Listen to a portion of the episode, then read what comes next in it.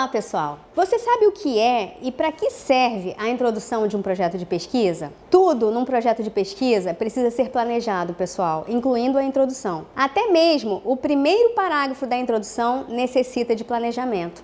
Esse primeiro parágrafo nós chamamos de gancho narrativo. Então, ele também necessita ser planejado. Então, depois de ter escolhido a abordagem e o alcance do estudo, ou seja, o tipo de pesquisa, depois de ter feito uma revisão preliminar da literatura, é o momento de começar a organizar as ideias e começar a redigir o texto. Esse processo de organização e redação das ideias começa com o planejamento de uma introdução. Então, na videoaula de hoje eu vou mostrar para vocês quais são os componentes básicos de uma introdução. Bora começar? Então, como é que a aula está estruturada, pessoal? Eu vou fazer um panorama para vocês sobre a importância da introdução e na sequência eu vou mostrar um roteiro básico para vocês de como planejar e como elaborar a introdução do projeto. Esse modelo de introdução foi sugerido por um autor bastante renomado da área de metodologia chamado John Creswell. Ele é professor da Universidade de Nebraska e é um dos autores que eu indiquei, que eu deixei indicado lá na sugestão de leitura para vocês. Creswell, pessoal, como eu já mostrei, é um dos meus queridinhos da área de metodologia para escrever projeto. Gosto bastante dele, leio todo semestre. Um outro livro que eu gosto bastante é esse livro aqui da área de metodologia, do Sampieri, Calado e Lúcio. São três autores muito bons. Está virando também um dos meus queridinhos, um dos meus favoritos, até mesmo mais do que o John Creswell. Então, para quem tem interesse em continuar os estudos depois da especialização, fazer um mestrado, fazer um doutorado ou até mesmo ingressar na área de pesquisa, eu recomendo essas duas obras. Então vamos falar um pouquinho sobre a importância da introdução. Pessoal, a introdução é o segundo contato do leitor com o estudo. O primeiro contato é o resumo e o segundo contato do leitor com o estudo de vocês é a introdução. A introdução ela prepara o terreno para o estudo. Ela fornece de forma panorâmica algumas informações básicas para o leitor compreender o conteúdo da proposta do estudo. Qual propósito da introdução, pessoal? O propósito da introdução é estabelecer uma moldura para a pesquisa, ou seja, mostrar como a sua pesquisa está estruturada. Como é que a sua pesquisa se relaciona com outras pesquisas, com quais autores a sua pesquisa dialoga, quais as características principais do fenômeno a ser investigado ou do fenômeno que está sendo investigado ou que foi investigado, qual que é a situação que conduz à necessidade do estudo, ou seja, qual que é o problema de pesquisa que requer um estudo, qual que a dificuldade que se pretende resolver é, e investigar. Então, justamente por isso, pessoal, o autor precisa saber vender o seu peixe na introdução.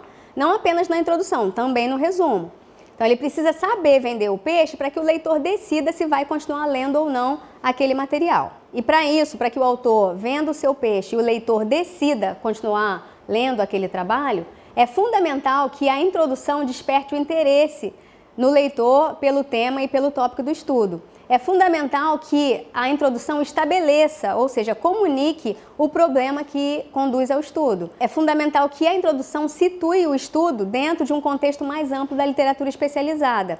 Além disso, que a introdução atinja um público específico, esse público pode ser pesquisadores, cientistas da área, pode ser gestores, a comunidade que está sendo investigada, que está sendo estudada, ou até mesmo formuladores de políticas públicas. E além disso, pessoal, é importante que a introdução seja atraente, enxuta e agradável de ler. E que encoraje o leitor a continuar lendo esta introdução, percebendo ali a importância do estudo. Tudo isso, pessoal, em uma sessão concisa e de poucas páginas. É um desafio bastante grande, não é?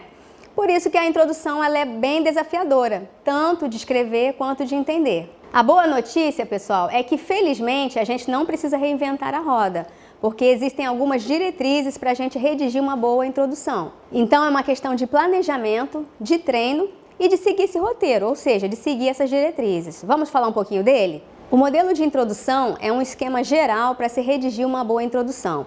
Ele é bastante conhecido, é uma abordagem bastante popular e se vocês perceberem, ele aparece inúmeras vezes repetido em diversas publicações, sobretudo nos estudos internacionais.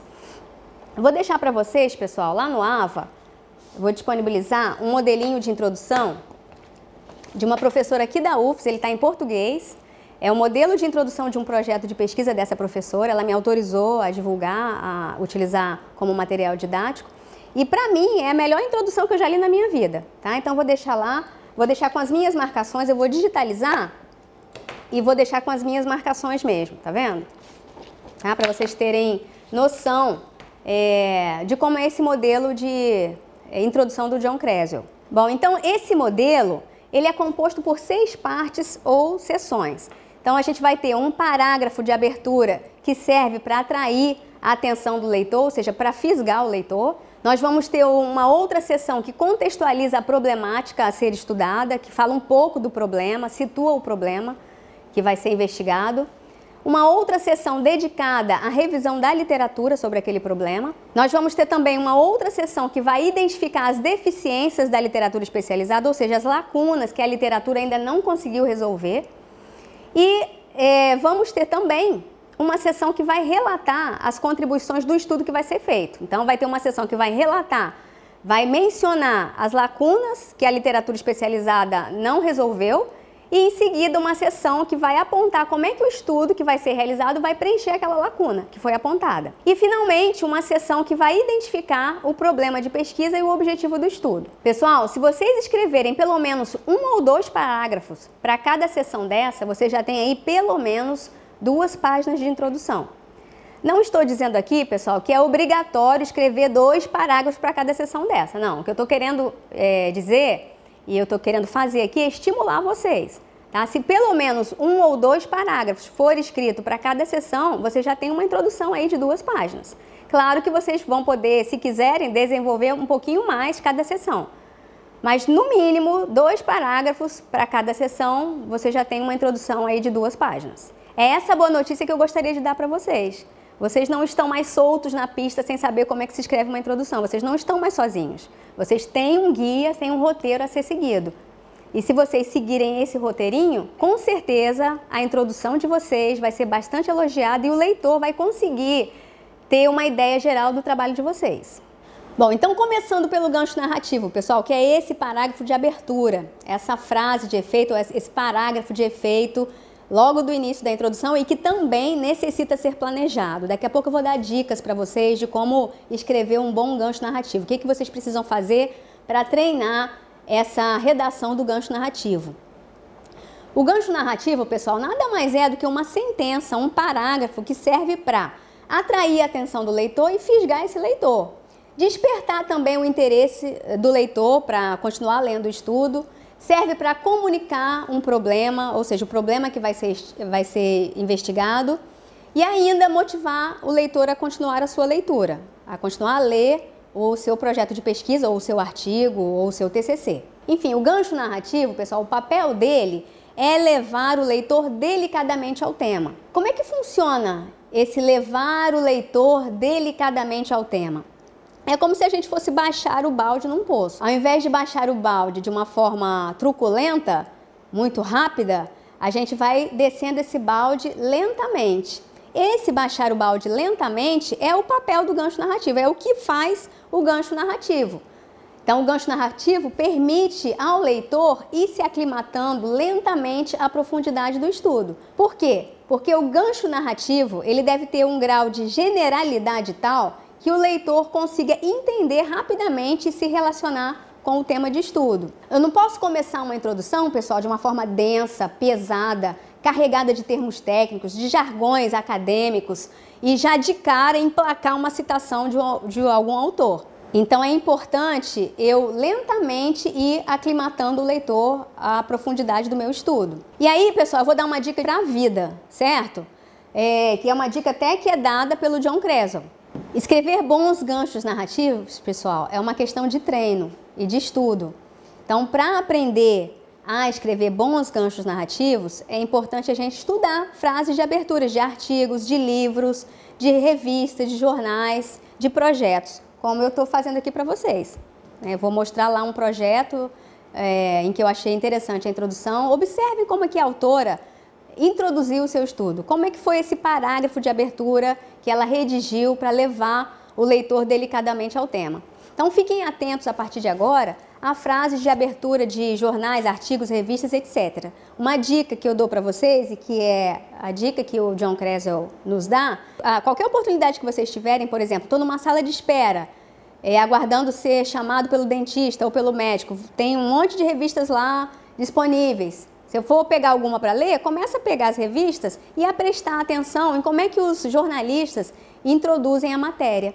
Tá? Então é importante a gente é, é, ganhar esse repertório. E os jornalistas são ótimos para fazer isso, são ótimos em ganchos narrativos.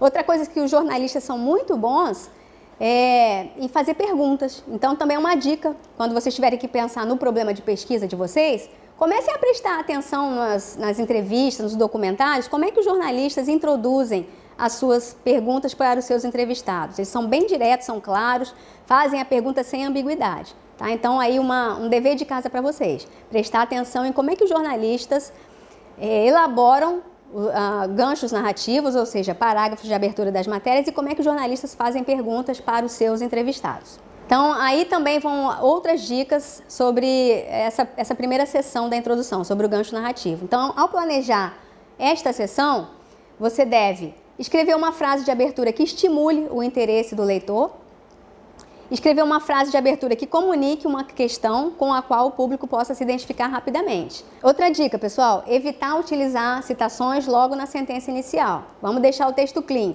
Não estou dizendo, pessoal, que não é para fazer citações no trabalho acadêmico nem na introdução. É, na verdade, aqui eu estou falando da do primeiro parágrafo, do gancho narrativo. Evitem fazer citações de autores logo no primeiro parágrafo. É claro que vocês vão poder utilizar citações indiretas ao longo da introdução, até porque nós vamos ter uma sessão na introdução que é dedicada à revisão da literatura. Vocês vão ter que mencionar a consulta que vocês fizeram ao estoque do conhecimento já produzido por outros autores, pela literatura especializada. Mas no gancho narrativo, evitem utilizar citações.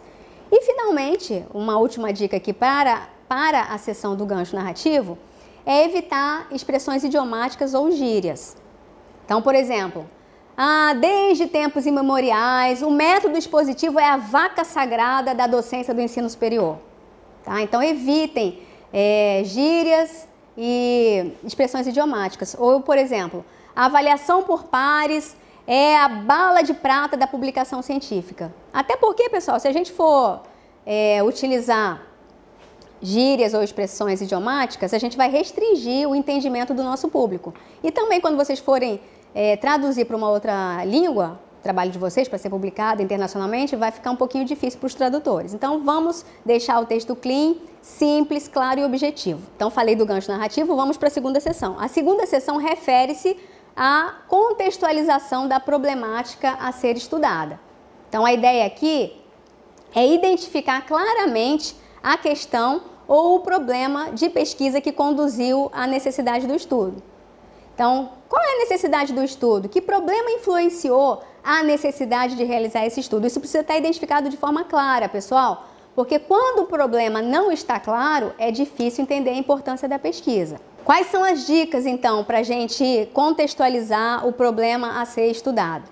Quais são as dicas que o Creswell dá? Primeiro, Considerar dados numéricos para causar impacto. Não esquecer de mencionar a fonte. Então, por exemplo, se eu for tratar sobre a evasão escolar no Brasil, eu preciso utilizar alguns dados, por exemplo, do INEP, de bases estatísticas, para falar como é que a evasão escolar, qual é a dinâmica da evasão escolar no Brasil, quais são os principais números. Isso ajuda a contextualizar a problemática, é ressaltar a importância do estudo.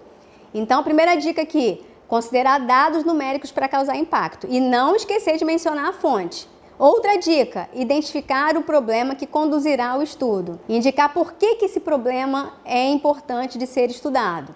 E ainda citar referências que justifiquem a necessidade de estudar o problema.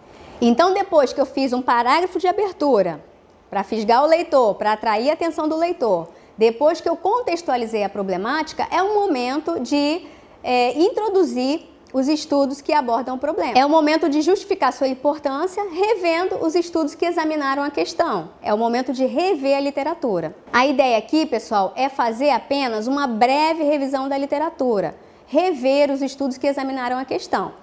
Não é necessário, na introdução, examinar a literatura exaustivamente. A ideia aqui é apenas dar uma pincelada, fazer uma pincelada, até porque vocês vão ter uma sessão dentro da, do projeto de pesquisa, que vai chamada referencial teórico, que vai detalhar os estudos que vocês examinaram para construir o projeto de pesquisa, para pensar no problema, no objetivo, na justificativa, etc. A ideia é justificar a importância do estudo e, além disso, criar distinções entre estudos anteriores e o estudo que vocês vão propor. Ou seja, contextualizar o seu estudo dentro de um contexto de estudos relacionados. Enfim, colocar o problema de pesquisa dentro de uma moldura teórica e documentar cientificamente esse problema de pesquisa. Então, quais são as dicas aqui, pessoal? Primeiro, dá preferência a estudos recentes dos últimos 10 anos, mostrando como é que o debate, como é que o conhecimento nessa área avançou nos últimos anos, isso é importante. Mas também vocês podem mesclar, vocês podem utilizar também a literatura clássica para evidenciar os fundamentos conceituais do estudo de vocês, a base epistemológica, a base de conhecimento, a lente teórica. Tá? Então, citar estudos mais antigos apenas se eles forem clássicos ou valiosos em função de terem sido citados, amplamente citados por outros autores. Então, vocês podem fazer uma mescla aqui, utilizar tanto os estudos recentes quanto os estudos clássicos também. O ideal é isso, é fazer essa integração.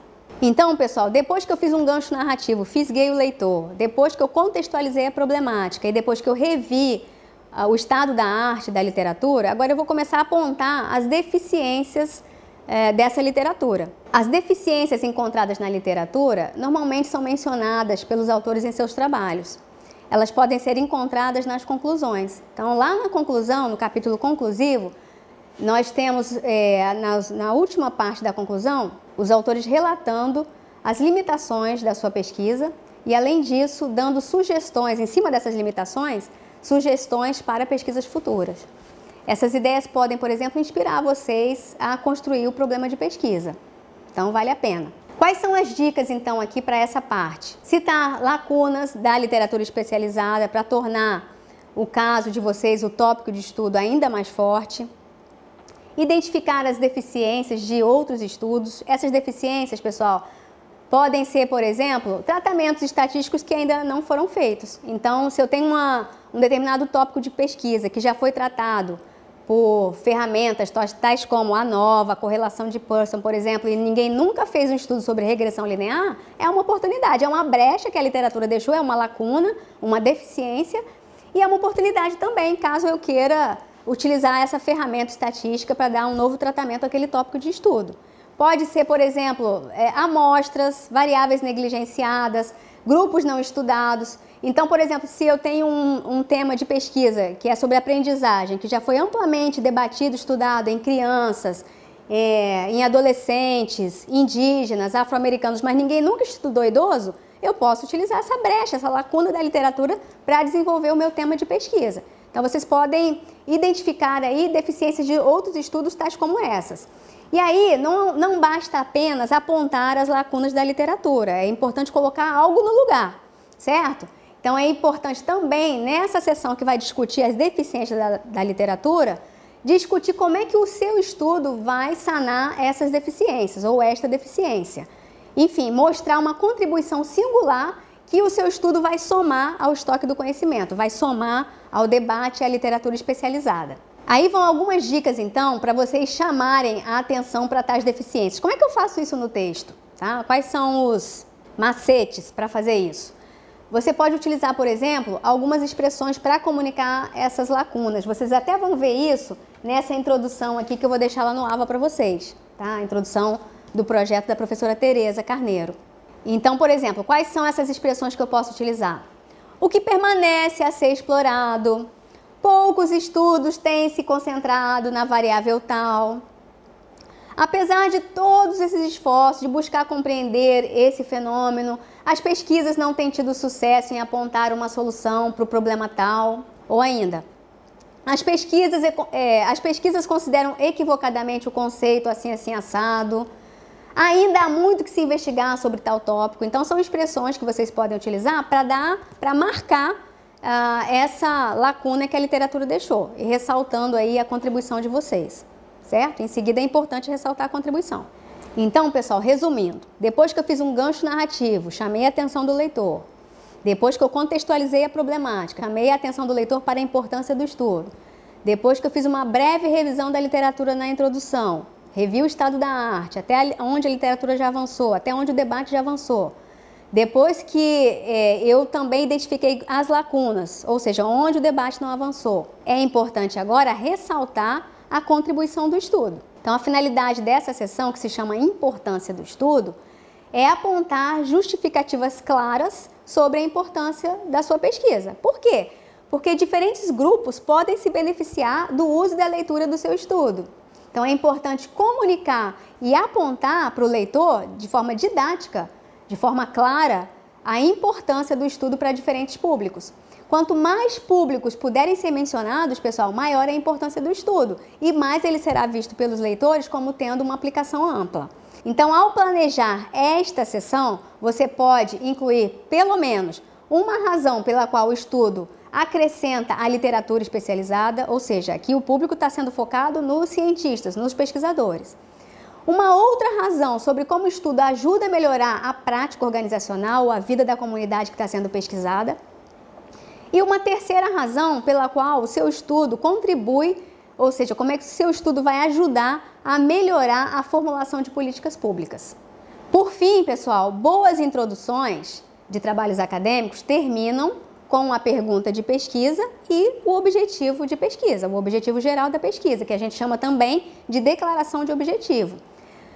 Vocês vão ver na aula de problema e na aula de objetivo que tanto o problema quanto a declaração de objetivo, ou seja, quanto o objetivo geral, eles possuem a mesma redação. Só que a pergunta de pesquisa, como o próprio nome diz, é colocada em forma de pergunta, em forma interrogativa, e a declaração do objetivo em forma de ação investigativa. Ou seja, é uma ação de pesquisa da parte do investigador, da parte do pesquisador, para resolver aquele problema de pesquisa. E além disso, essa ação investigativa, ela precisa ser formulada com o verbo no infinitivo, porque o verbo indica ação. Isso vai estar detalhado um pouquinho mais na aula de objetivos. Resumindo, pessoal, o roteiro de introdução é composto então por seis partes ou sessões. Nós vamos ter aqui um gancho narrativo, um parágrafo de abertura que serve para atrair a atenção do leitor. Nós vamos ter uma segunda sessão dedicada à contextualização da problemática, ressaltando a importância desse estudo. Nós vamos ter um terceiro item ou uma terceira sessão dedicada à revisão da literatura. Essa, essa, essa terceira sessão ela vai é, abordar os estudos que têm estudado aquele problema. Nós vamos ter uma quarta sessão dedicada às deficiências nos estudos e como é que o seu estudo vai remediar essas lacunas, que a literatura especializada ainda não fechou. Nós vamos ter uma quinta sessão dedicada à contribuição do estudo para determinados públicos e, por fim, nós vamos encerrar com a declaração de objetivo, com o problema e com a declaração de objetivo. Então, pessoal, pelo menos dois parágrafos para cada sessão dessa, vocês já vão ter uma introdução de duas páginas. Bom, pessoal, por hoje é isso. Eu espero que vocês tenham aproveitado para conhecer um pouquinho mais sobre o planejamento, sobre a composição e a redação de uma boa introdução para um projeto de pesquisa. O áudio MP3 e uh, os slides que complementam e detalham um pouquinho mais a essa aula de hoje já estão disponíveis no AVA. Agradeço mais uma vez pela atenção de vocês e nos vemos na próxima videoaula. Tchau!